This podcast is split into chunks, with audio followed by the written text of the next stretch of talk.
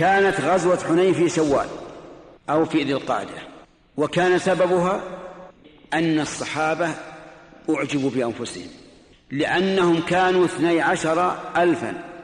تصور يا أخي، اثني عشر ألفا، ألفان من أهل مكة وعشرة من الذين فتحوا مكة، وقالوا لن نغلب اليوم من قلة، يعني أننا كثيرون ما يمكن نغلب، فغلبوا. أتدرون كم عدد الذين غلبوهم؟ ثلاثة آلاف وخمسمائة تقريبا. غلبوا كم؟ اثني عشر ألفا.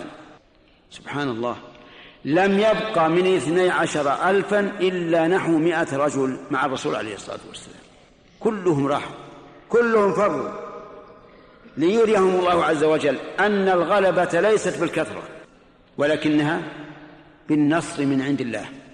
ولهذا قال لقد نصركم الله في مواطن كثيرة ويوم حنين إذ أعجبتكم كثرتكم فلم تغن عنكم شيئا وضاقت عليكم الأرض بما رحبت ثم وليتم مدبرين ثم أنزل الله سكينته على رسوله وعلى المؤمنين وأنزل جنودا لم تروها وعذب الذين كفروا وذلك جزاء الكافرين ثم يتوب الله من بعد ذلك على من يشاء والله غفور رحيم.